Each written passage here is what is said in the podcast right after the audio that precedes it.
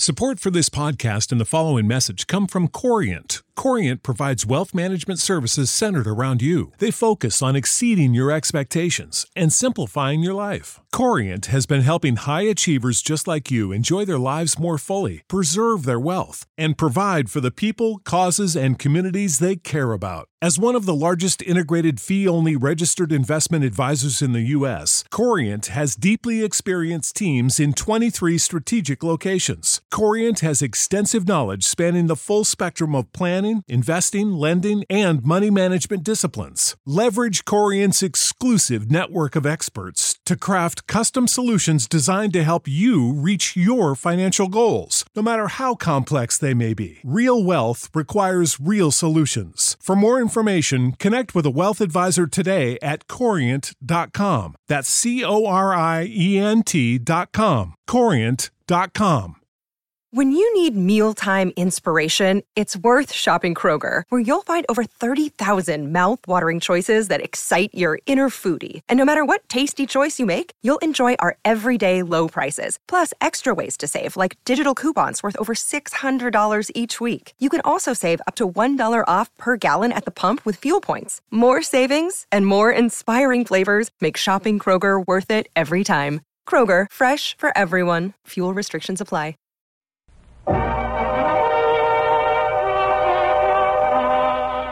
Welcome to Hollywood.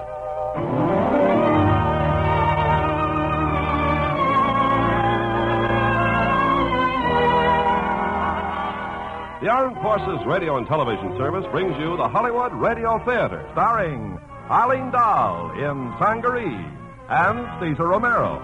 Ladies and gentlemen, your producer, Mr. Irving Cummings. Greetings from Hollywood, ladies and gentlemen. Sangaree is not only the name of tonight's exciting drama, but of a magnificent plantation owned by the family of a lovely, high spirited girl who despises the handsome man her father has chosen as overseer. As our stars of this Pine Thomas production for Paramount, Arlene Dahl, starring in her original role in Sangaree, and Cesar Romero. Now, Act One of Sangaree, starring Arlene Dahl as Nancy and Cesar Romero as Carlos.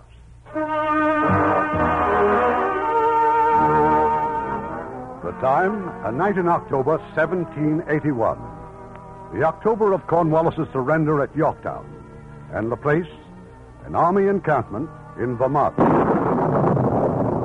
The rain beats heavily against the faces of the sentries. In the center of the stockade, the wind claws at the shutters of General Darby's cabin. And then, out of the darkness and storm, Oh, who goes? Your name and mission, or I fire. Dr. Carlos Morales to see General Darby. If he's still alive. Where is he? Cabin right ahead, sir. Thank you.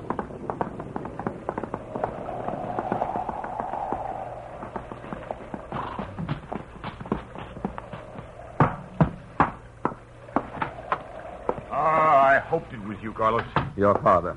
How is he, Roy? He's very weak. I operated on him two days ago. And uh, it gave him relief? Only temporary. Come, he's, he's impatient to see you. Carlos, my boy. My boy. I came as quickly as I could, sir. Oh, Roy, a basin of water, please, so I can wash up. Yes. Oh, if you're planning to examine me, Carlos, you waste your time. That is not why I sent for you. Then why, sir? Roy, show him the contract. The agreement. The agreement? Yeah. It requires only your signature. Oh, well, must I read it now? Yes. Very well. Oh, it's a bitter thing to die away from a man's home. So far from Georgia and the plantation. Roy, Yes, Father. when I'm gone, I want you to ride south at once. When you reach Savannah, go straight to the editor of the Gazette. Gabriel Thatch? Yes. Tell him the terms of my will and of the agreement which Carlos has signed. No, General. I have not signed. I cannot. Carlos. No man living owes to another what I owe to you, sir. You gave me an education. You made a doctor of me. But I cannot accept an agreement which gives me control of your estate and fortune. That job belongs to Roy. Carlos, if you will look at that agreement, you will see I've already signed it myself. I am no good at business. That's why Father and I want you to run things. Do you speak also for your wife? Martha? Why? Why should she object? You and Martha grew up together. You have so much in common. Yes. Both of us born of bond servants. Children of indentured parents, hardly better than slaves. Carlos. And now you ask me to administer the Darby estate, to run the largest and richest company in all Georgia. No, the fine ladies and gentlemen of Savannah would hardly stand for that. They will. If you have a firm hand and a strong will, you have both. You forget another strong will, sir. You you know I've never met your daughter, but I've heard reports that Nancy is as stubborn a fighter as her soldier father. She's a woman. You'll know how to deal with her. Oh, Roy, some water, quickly. Yes.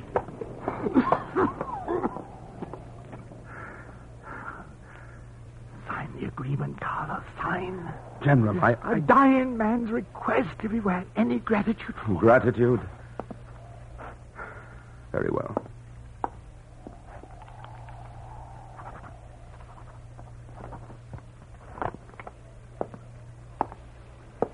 It is signed. Thank you. And one thing. When you get to Sangaree, Yes. You and Nancy. General.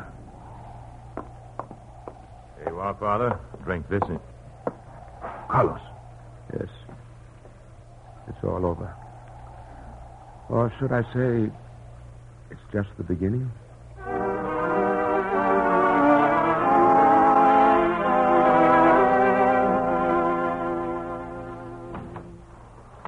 Your father never explained why he wanted you to see me. No, Gabe, only that I was to come to Savannah and give the terms of his will to the editor of the Gazette. Yeah, and unusual terms they are. Perhaps that's why the general wanted me to have them first to print in the Gazette and prepare the people for Dr. Carlos Morales. I rather think that's it. Public opinion is going to be very important. Yes, but what about private opinion? Your sister Nancy's in particular. I stopped off at Sangaree on the way down here. Nancy says she intends to fight Carlos, even if it means taking the world to court. Well, at least the Gazette's not going to lack for news items. Roy, when will Dr. Morales reach Savannah? Uh, sometime this afternoon. He's coming down the river by flatboat. A flatboat? The man who may control the biggest fortune in Georgia? You'd better get used to it, Gabe. Carlos is a man of many surprises.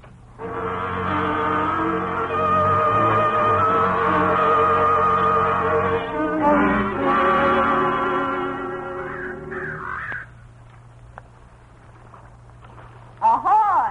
Flatboat! A pilot.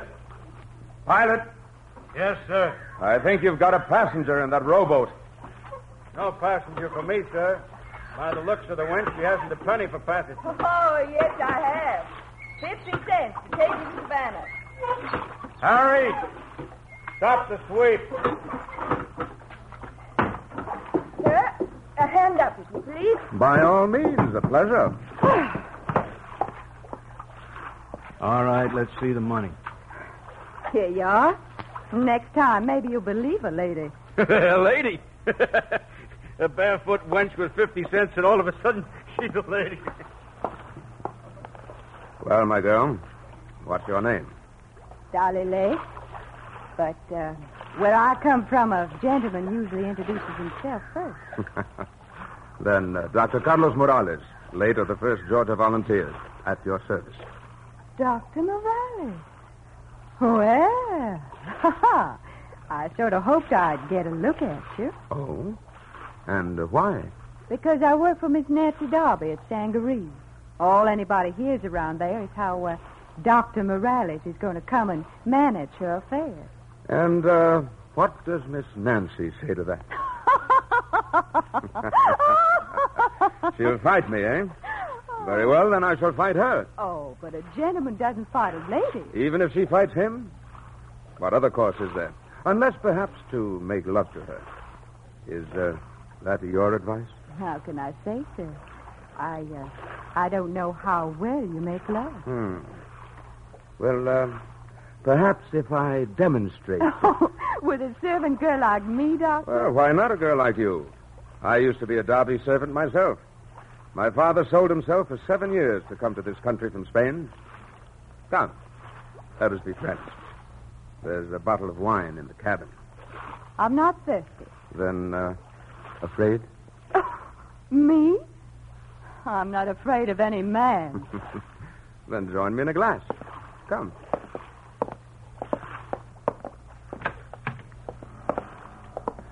Uh, we Spanish have a saying, Dolly.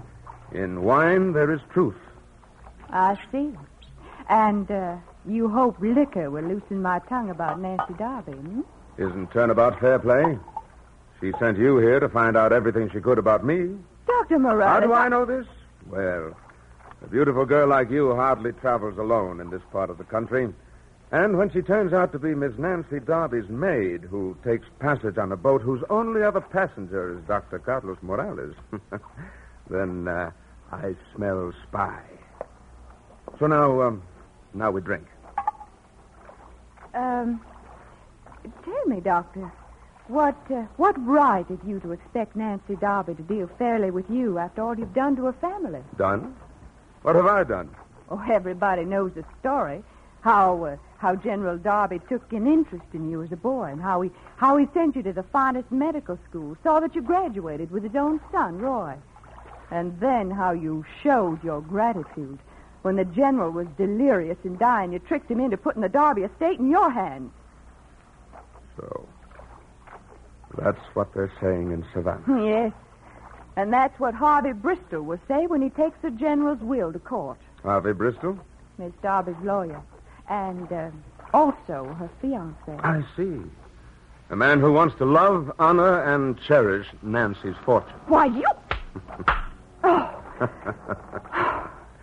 Uh, that suggests still another idea. That Miss Darby's own maid is in love with Harvey Bristol. Is it true? Suppose you ask Miss Darby about that. You'll see her tonight. I will. Her brother Roy and his wife are giving a reception in your honor, a word with which I doubt you're acquainted. Now, you listen to me, girl. My arm. You're hurting. The next time you see your mistress, tell her I wouldn't touch the Darby estate. Except I made a promise to a dying man, and that promise will be kept. Oh, let me go. Will you tell her that? Please. Now, let me give you something else to report. Oh, oh,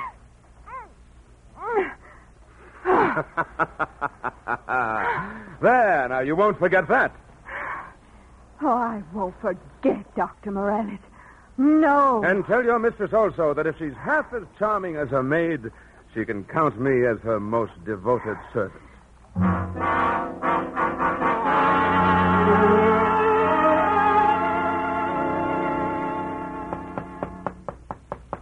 Yes? Who is it? Roy, are you dressed? Oh, just finishing. Come in. The guests are beginning to arrive. Everybody's asking for you. Including your sister, Nancy. There's always an exception, you know. She's furious with Martha and me for having you here as our house guest. It won't be for long, Roy. I'll find my own quarters as soon as possible. Oh, please. No, that wasn't what I meant. Oh, Roy. In here, Martha. Roy, could you go down to the servants' quarters? Priam says one of the coachmen's very sick. Oh, of course. If you'll take Carlos downstairs, my dear, and do the honors for me. It's been a long time, Carlos. Hasn't it? The swampland where you and I grew up together seems far, far away. Martha Gillespie of Clay Creek. So pretty, but so poor. And now the wife of Dr. Roy Darby, heir of the Darby fortune. Only one of the heirs, Carlos. There's also Nancy. But perhaps events will soon take care of her. Am uh, I to be that event? Come, let's go downstairs.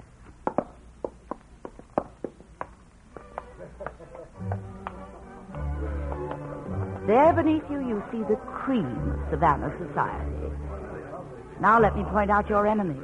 Can I trust you to know my enemies? Yes, because they are mine also.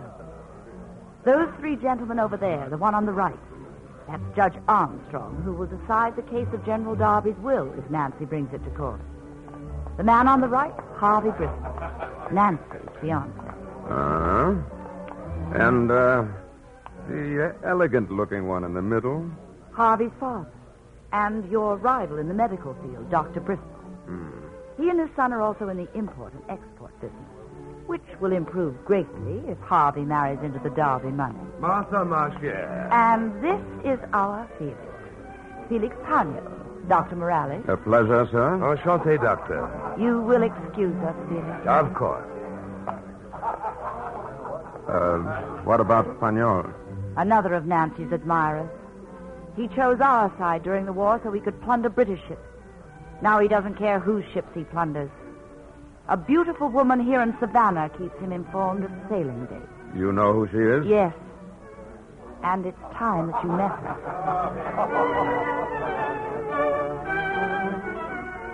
Darling, may I present our guest of honor, Dr. Carlos Morales, Miss Nancy Darby. How do you do, Miss uh, Darby? How charming.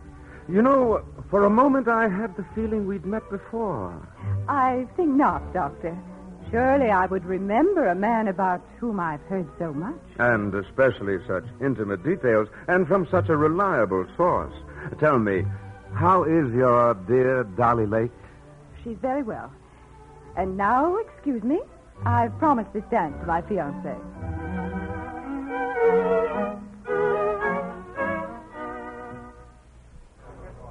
Carlos.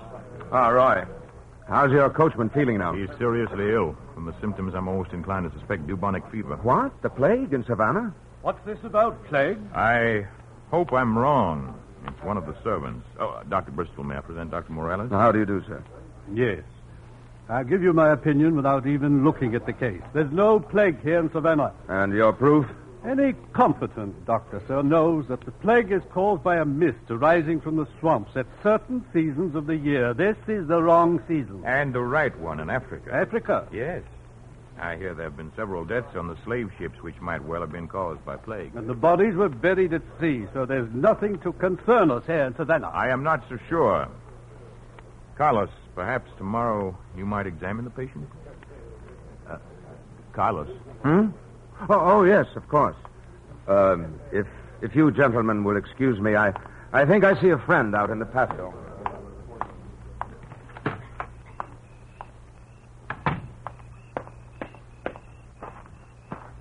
I um, hope you came out here to wait for me. What? Oh, forgive me. I thought it was Dolly Lake, and instead we have the very proper Miss Nancy Darby. Dr. Morales, I'm waiting for my fiancé, so if you don't mind. But I do.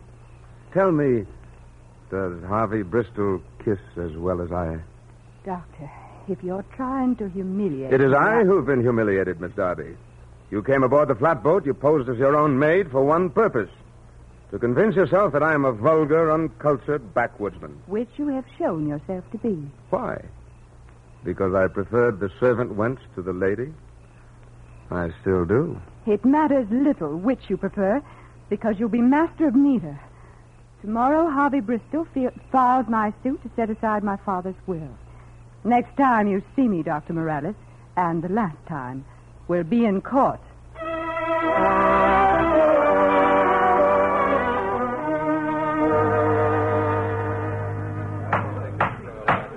Counsel for Miss Darby is entitled to speak first. Mr. Harvey Bristol. Your Honor, we have shown that the will of the late General Darby must be set aside for two reasons. First, there is a grave threat to the peace and welfare of this state if General Darby's instructions are carried out. Think of it. He orders the establishment of a free medical clinic and schools for the children of servants and slaves. Why, he even goes so far as to order payment of wages to bondsmen so they can buy their freedom before their terms of indenture are finished. What does any sane man imagine this would do to our economy? This leads me to my second point that at the time of the execution of this will, General Darby was not of sound mind. If he had been sane, he would appointed his son Roy as trustee. Harvey, you heard me tell the court I didn't want that responsibility. There, there will be no comments, please. Your Honor, who did General Darby appoint as trustee? A man born of indentured servants, raised in the backwoods, an uncultured lunatic to carry out a lunatic will, drafted by a lunatic. I'll protest that statement, Mr. Bristol. Protest and be hanged, sir. Order, order. Gentlemen, have you finished your summation, Mr. Bristol? Yes, Your Honor. And the floor is yours, Dr. Morales. Your Honor. I, uh, I wish to address my remarks to the plaintiff in this case. I'm going to ask her for an honest answer to one question, and I'll let my case stand or fall by her answer. And uh, your question, Dr. Morales?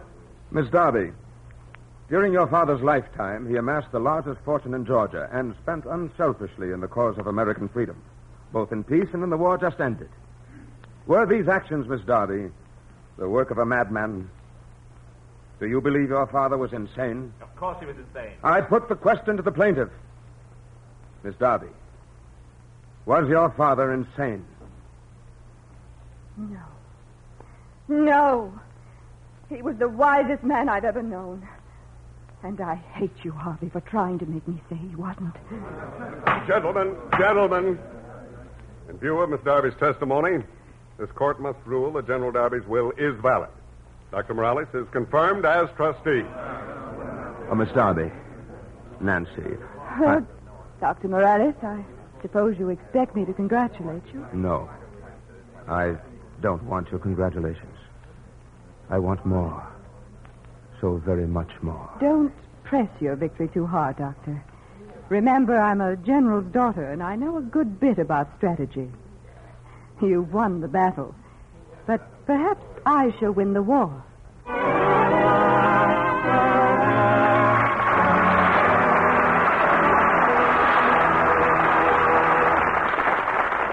Act two of Sangaree in a moment. Our servicemen around the world have a wonderful opportunity to observe new customs and traditions. And they're finding out that these ideas of other people aren't so strange after all. For instance, in many areas, there's a belief that trees and their products bring good luck. This undoubtedly dates back to the earliest existence of man, but continues to the culture of other people. On many Pacific islands, branches are used to ward off evil spirits or to cure diseases. In some of the western countries, certain trees are thought to be lucky for the person who touches them. Well, this might sound strange, but as our servicemen have observed, it's reflected in our own culture, too. We say that when we want good luck for the future, we knock on wood. Oh, that doesn't make us superstitious or primitive. We may not even believe in it. We, well, we just do it from habit. We also put a lot of stock in the Christmas tree. And the people of some other countries, this business of bringing trees into the house may look pretty strange. We have another very delightful belief in the effectiveness of a sprig of mistletoe, particularly if a pretty girl's standing underneath it. So you see, we share in our own way this age old belief of other people. True enough, the customs and traditions of people vary around the world. But while the way of doing things may be different, the ideals remain the same. These customs and traditions are important to the people who follow them. And our servicemen are helping to maintain goodwill by observing the customs of other people in other lands. Now, our producer, Mr. Cummings. Act two of Sangaree, starring Arlene Dahl as Nancy and Cesar Romero as Carlos.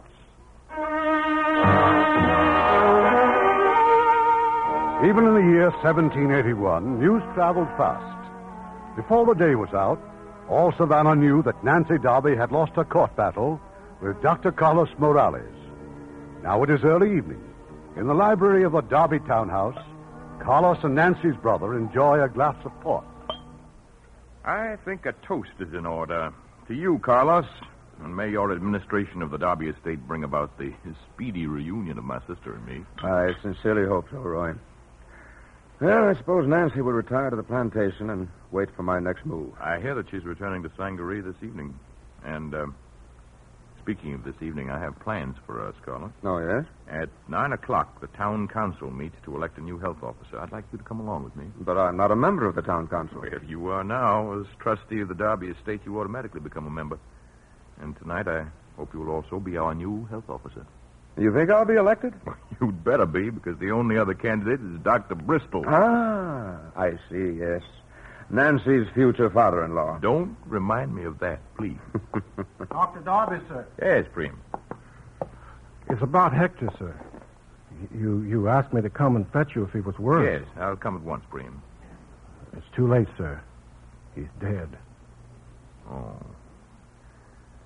All right, Preem. I'll take care of all the arrangements. Thank you, sir. Oh, Roy. Wait. We can't keep it a secret much longer, Roy. To fight the plague, we've got to bring the facts out in the open. And throw all Savannah into panic? But we've got to find out how the plague is being brought in. We must know where and how Hector came in contact with the disease. That may be impossible. Hector was a freed man. He'd been in my employ only a few days before he took sick. But before that? Well, he worked for Felix Pagnol, a shipowner. Pagnol. Hmm. Very interesting. Nancy's friend. Who, Carlos? Who is Nancy's friend? I'd like to find just one. Felix Pagnol. Oh, yes. I'd like to talk to him. Well, his offices are. No, I mean right now, tonight. I doubt Felix Pagnol lets anyone know of his whereabouts or activities after dark. I have heard that he spends considerable time in one of the waterfront taverns. After all, he hires a great number of sailing men. And the name of this place? Tondi's Tavern. But see here, Carlos, I'm expecting you at that town council meeting. Now, I'll be there, Roy. After I've seen Monsieur Pagnol.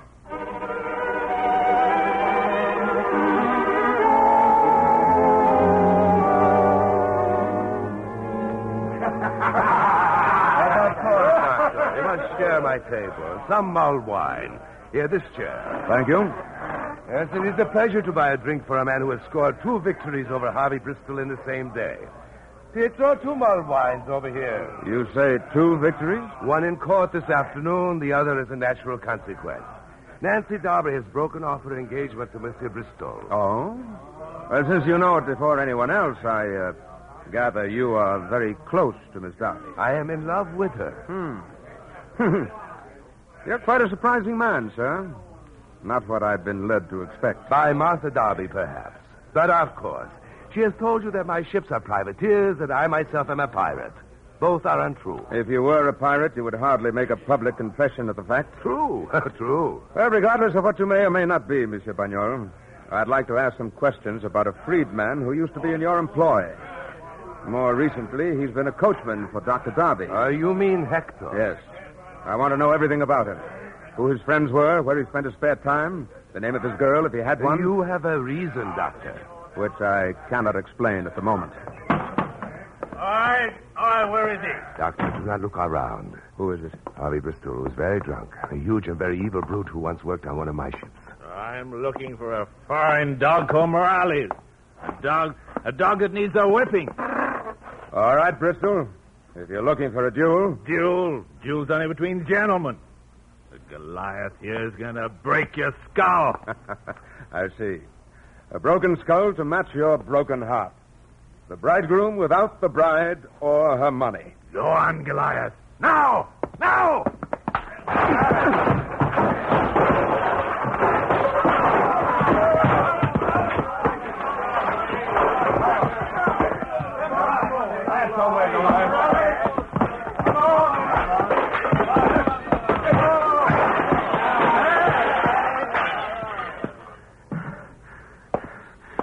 right, Bristol. Now, now it's your turn.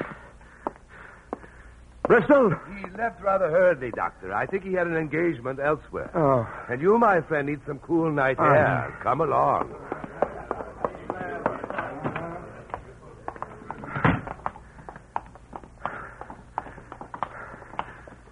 Monsieur Pagnol, you, uh, you were about to tell me what you know of Hector. Was I? Then I'm afraid we must postpone it until later. You see, a lady waits for me.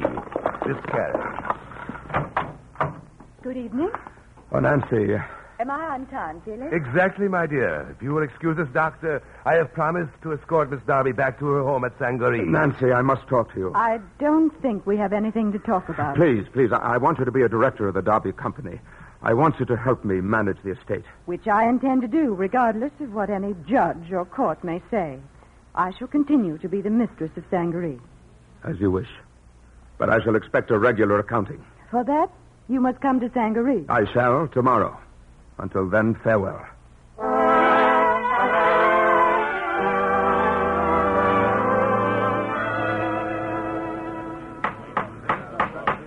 Gentlemen, gentlemen, I'm afraid we can't delay proceedings any further.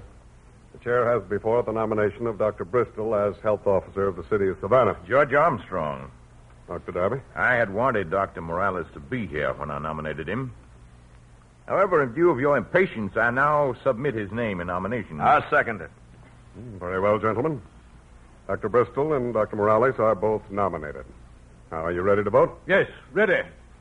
All in favor of Dr. Bristol will raise their right hands. Mm-hmm. I count uh, six for Dr. Bristol. Well, look, James. It's going to be a tie, and to break it, Judge Armstrong will have to vote. And his vote will go to Bristol. Now, all those for Dr. Morales, raise your hands, please.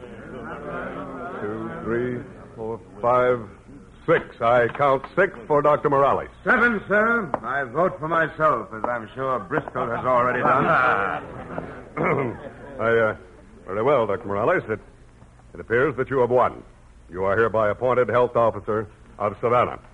Gentlemen, I'd uh, like to make a statement. But first, you, Mr. Thatch, must forget that you are editor of the Gazette for the next few minutes. My words must not go beyond this room. You have my promise, Doctor. Good.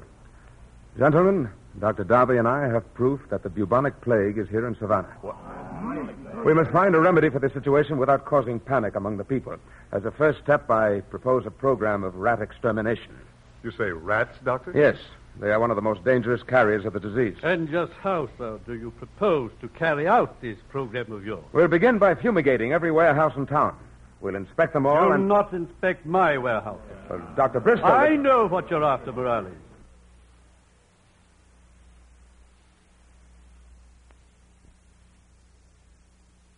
You want to get at my business secrets. You and the Darby Company want to take over the Bristol import and export trade.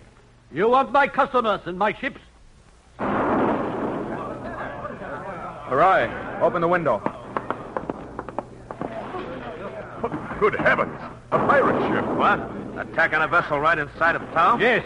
There's the real problem we should be worrying about. Let's forget about the plague and hunt down those pirates. They may possibly go together, Dr. Bristol. We all know the pirate ships are riddled with disease. And we know also that they have spies right here in Savannah. Men who might be the very carriers of the plague. Well, Morales, you're our health officer. What are you going to do? I. I don't know. At least, not yet.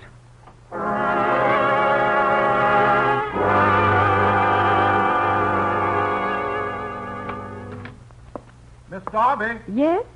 Dr. Morales is here. Oh. Ask him to come in, Priam. I am in. Welcome to Sangaree, Doctor. Carlos. You look surprised. I am. I hardly expected such a cordial welcome. But you are welcome. And may, may I say, you are beautiful. Thank you. And your dress, it's. it's exquisite. I wore it particularly for you. You're lovely, Nancy. Uh, and, uh, and now where shall we begin? Do you want to check over my account books first, or, or uh, shall I show you around the plantation? I should like to see the plantation. I'll be ready in ten minutes.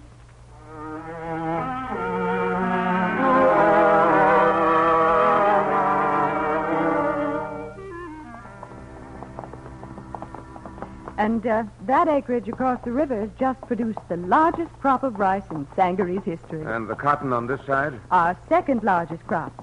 500 bales are going aboard the Darby Bell this afternoon. I'd heard that Sangaree was in a state of decay. oh, it was. During the early part of the war. But Felix has helped me to bring it back. Felix Pagnol? Yes. Father lent him a good deal of money, and, well, this is his way of repaying it. Then it was not just because he's in love with you. Did he tell you he was?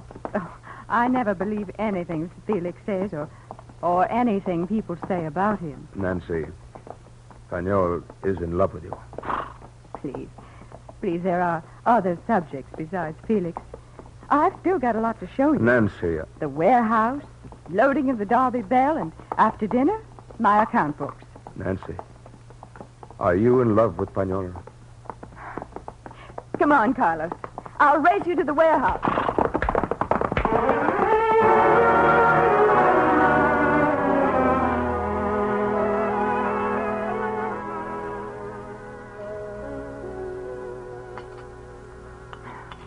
That's an odd question for you to ask.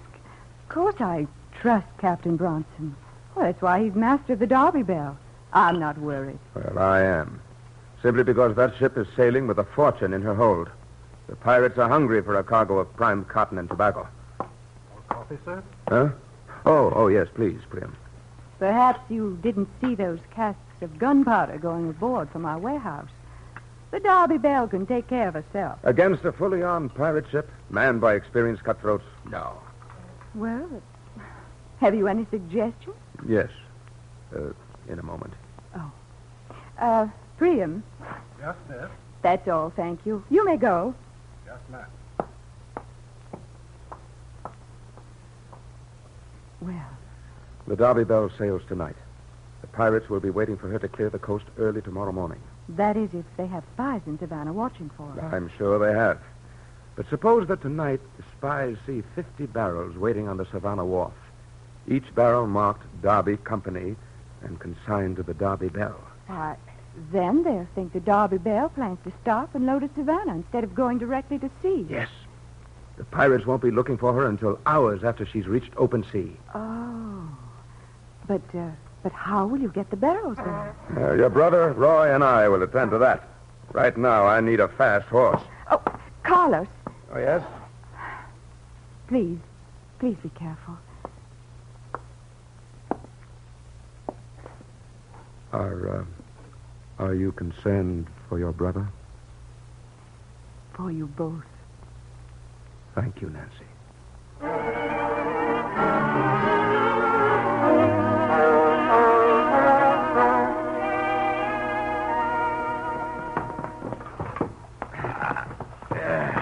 That's the last one, Carlos? Yeah, the last.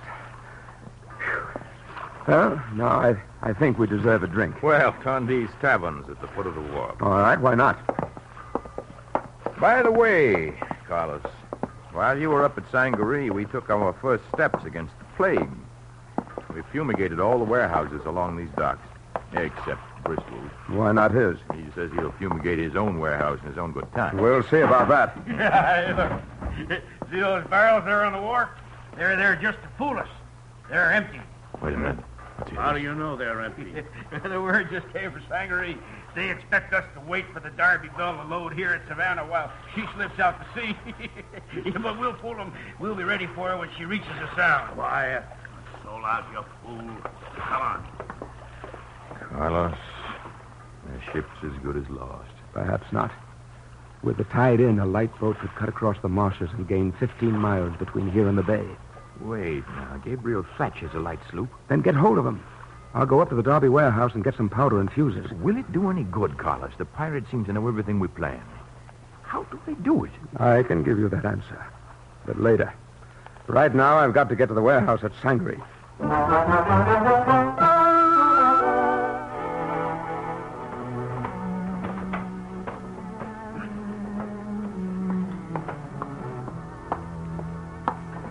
Good evening, Nancy.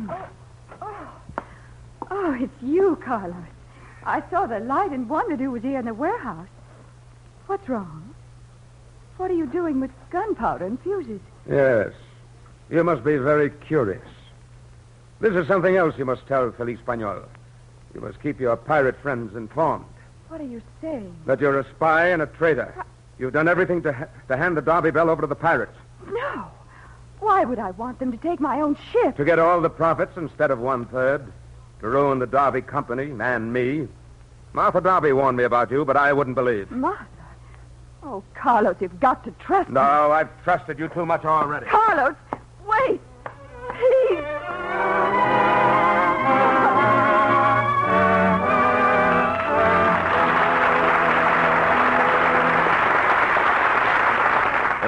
Act Three of Sangaree. At the time when the city of Berlin was blockaded and American Air Force planes were making regular airlifts into the city, Lieutenant Gail Halvorsen got an extra special idea. He tied his handkerchief to some candy and chewing gum and dropped the uh, candy chute from his plane. Well, this was the beginning of Operation Little Vittles. And soon, from the aircraft of Lieutenant Halvorsen and his buddies, thousands of candy chutes dropped every day to the German children around Tempelhof Air Force Base. Americans at home heard of the project and sent handkerchiefs to make the tiny parachutes.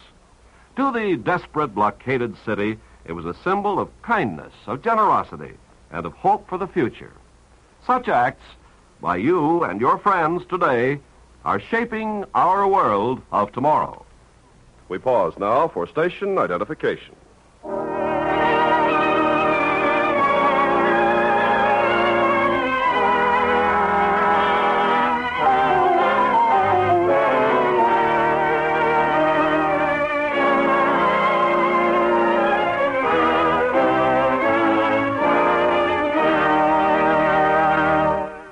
Curtain rises on Act Three of Sangaree, starring Arlene Dahl as Nancy and Cesar Romero as Carlos.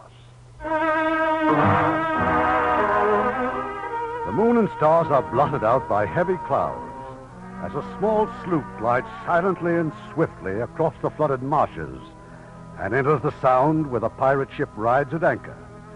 At the helm of the sloop is Gabriel Thatch.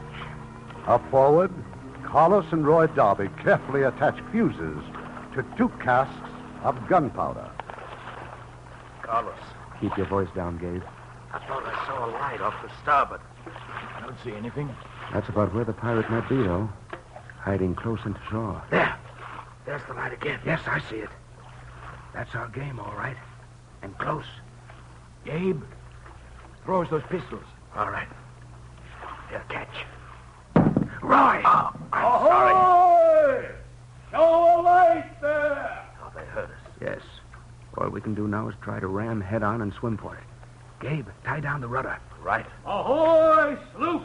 Identify yourself or we fire! Roy, ready with the fuses. Ready. Light them. All hands, a boarding party! Now, boys, overboard and head for shore. Right.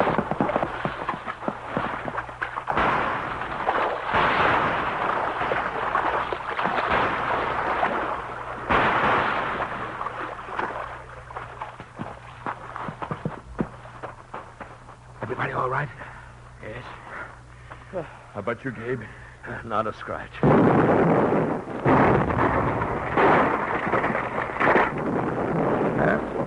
There's one pirate that'll never sail again.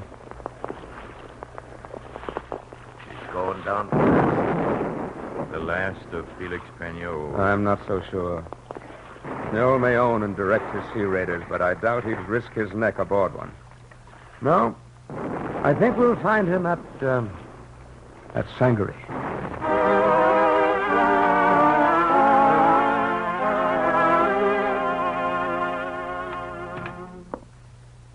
Nancy, Yes, Priam. Mr. Harvey Bristol to see you. At this hour of the night? Tell him. Tell him I've gone to bed. Yes, but you haven't. Nancy, I need your help, and you need mine. You may go, Priam. Yes, ma'am. Just how, Harvey, do you propose to help me? How? Well, first of all, I have a plan of how we can remove Morales from control of the Darby Company. Oh? You, uh, you tried that once before, I believe. Nancy, tomorrow I want you to file charges that Dr. Morales has embezzled funds from the Darby Company. Embezzled? But that's not true. Well, what's it matter? The mere charge will turn his so-called friends against him. Yes, and get him thrown out as town health officer and stop this ridiculous fumigation of the warehouses. You mean your father's warehouse, don't you? Nancy, are you or are you not going to help me get rid of Morales? I am not. Very well. I'll take care of him in my own way. And this time he'll get more than a beating. Harvey, no. In case you have any ideas of warning him, I'm locking you in this room. What? Priam? Priam! Yes, sir? Station yourself outside this door and don't let the servants or anyone through to Miss Darby. Yes, Mr. Bristol. Priam! Priam takes orders from me, my dear. I'm sorry, miss. We're both sorry. And now, good night. Priam! Unlock this door! I'm sorry, miss. I can't. I wouldn't try to get out that window, miss. It's a long, long way to the ground.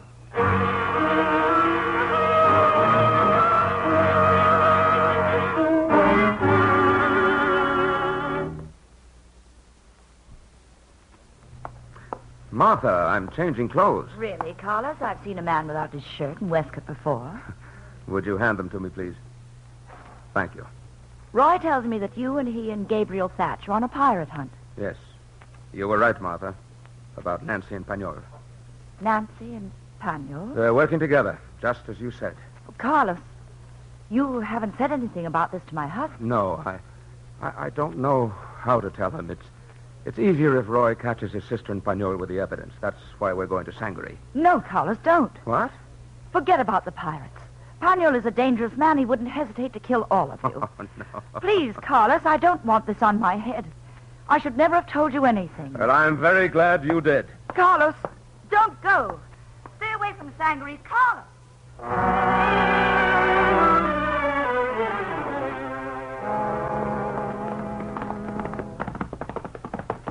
See that path just ahead of us? Turn off there. It's a shortcut. Go ahead. We'll follow you. Wait! Hold! What's wrong? Look ahead of us, down in the path. It's the body of a woman. It's Nancy. Nancy. Ca- Carlos, I, I got away. I jumped from the window. You what?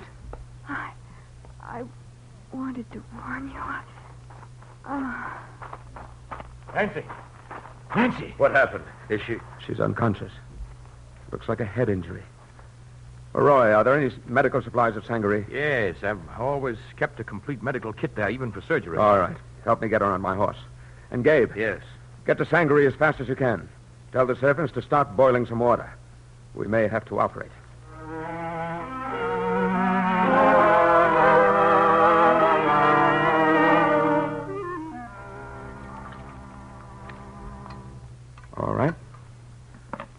Another bandage. Thank you. You're a fine surgeon, Carlos. Thank you. Well, my friends, I've talked to all the servants except one who seems to be missing. As far as I can find out, Felix Pagnol hasn't been here in days. And he's probably still in Savannah. Ah, and after blowing up his ship, he must know somebody's on his trail. He'll hardly be waiting for us in his office. No, he'll surround himself with some of his friends. And you know where they hang out. Uh, Tondi's Tavern. Well, we don't dare walk into a trap like that. We'll see. And Roy, we means Gabe and I. You're staying here with Nancy in case there are complications. All right. But be careful, both of you.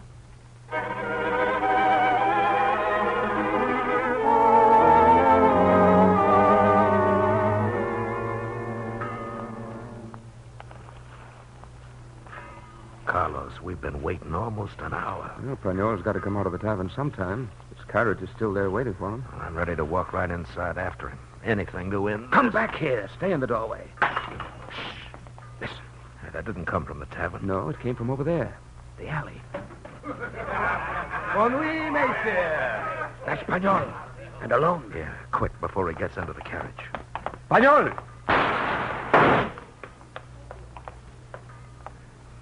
It is all right, gentlemen. I do not think he will fire at you again. What? I don't understand this. Come on. Uh, Dr. Morales, Mr. Thatch, it appears that you two were to be the victims of an assassin, and that perhaps the murders were to be blamed on me. With good reason, perhaps? I have been falsely accused of many crimes, Doctor. As I told you once before, I am not a pirate. But, but then none of this makes sense. Perhaps it does. The face of the man who tried to kill you is quite familiar to me. He was once a mate on one of my ships. He left me to work for the Bristol Company. Wait, I recognize him, too. He's one of the men Roy and I overheard at the wharf last night. That's so? Gabe, we'd better talk to the Bristols. That may be difficult, gentlemen. Dr. Bristol and his son are at their warehouse, which they have surrounded with armed guards. It seems to have something to do with fumigation. And perhaps more than that. Come on, Gabe. We're going to find out.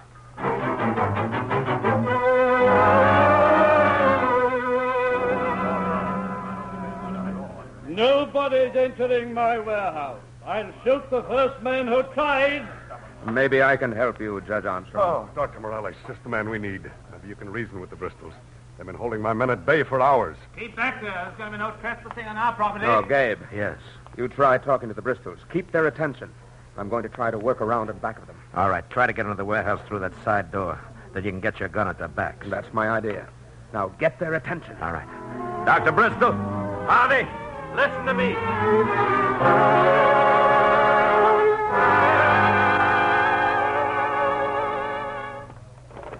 Argue all you want, Thatch. My men have their orders. Yes, we'll fumigate our own warehouse without any meddling from you people. Now, clear out, all of you. Clear out before Drop we... your guns, gentlemen. Oh, quiet. Quickly, Doctor. You too, Harvey. Tell your guards to throw down their rifles. All right, boys. Stop. Harvey, you told me you'd gotten rid of Morales. Almost, Dr. Bristol. It was a good try. Oh, well done, Morales. Bravo. Take a look inside the warehouse, Judge. There are rats by the hundreds, and the bodies of five slaves, all dead of the plague. Are you sure it's the plague? I'm positive we found the source of the disease. And that's not all. There's a fortune in stolen cargoes inside there. Some of it's Darby property. This warehouse has got to be burned. Men, bring your torches. Well, what about the stolen merchandise? Burn it.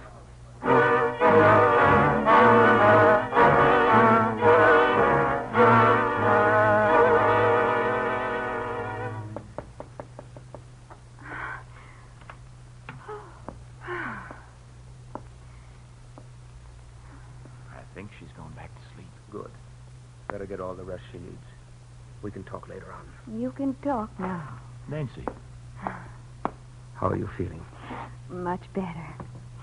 I'm so glad you're all right. that I'm all right? Roy told me why you were going back to Savannah. Yes. And Roy told me quite a bit, too. About Harvey locking you in the room and Priam being a Bristol spy. And all the time you thought I was. I was wrong. So terribly wrong to believe the lies of a jealous sister-in-law. Perhaps being jealous myself, it made it easier for me to believe. You? Jealous? Uh, Nancy, I think I've been in love ever since that first day we met. On a flatboat? Yes. I fell in love with Dolly Lake. I remember you kissed Dolly Lake. That's what made me fall in love with her. But you've never kissed Nancy Darby. No, that's right. Until now.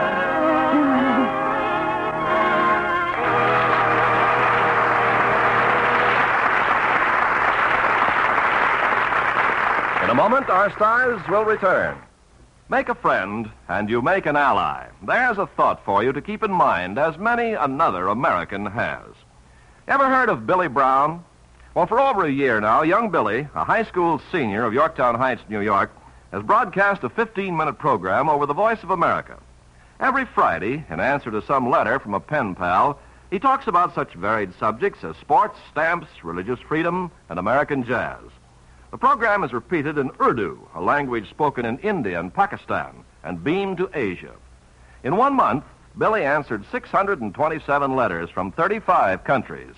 When one pen pal asked about student government in American high schools, Billy tape recorded a five minute student meeting in his school. For a while, it looked as if Billy's program might be discontinued, but it had become so successful that the local Rotary Club set up a special committee to raise funds for its continuation and for the purchase of postage and stationery so Billy could continue to correspond personally with his overseas pen pals.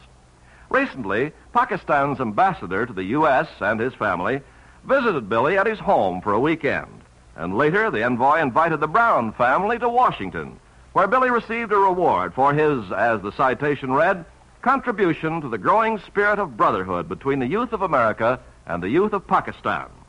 Although Billy Brown plans to enter law school, he hopes to continue with his radio program, for, like so many other Americans, he's discovered that by helping others, you help your country.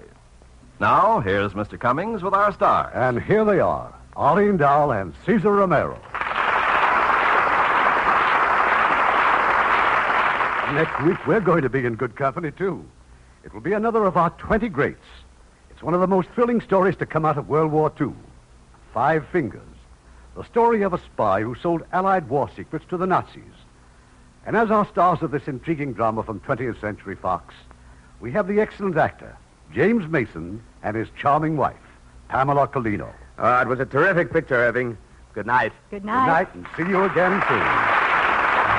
Heard in our cast tonight were Lamont Johnson as Roy, William Conrad as Thatch, Carlton Young as Pagnol, John Sutton as Harvey, Herb Butterfield as Bristol, Frances Robinson as Martha, and William Walker, Jack Kruschen, Leo Britt, Bill Bouchey, and Eddie Marr.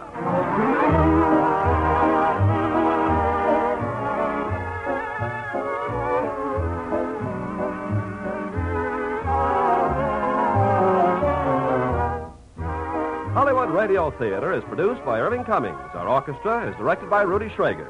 This is your announcer, Ken Carpenter, inviting you be with us again next week at this same time for another presentation of the Hollywood Radio Theater.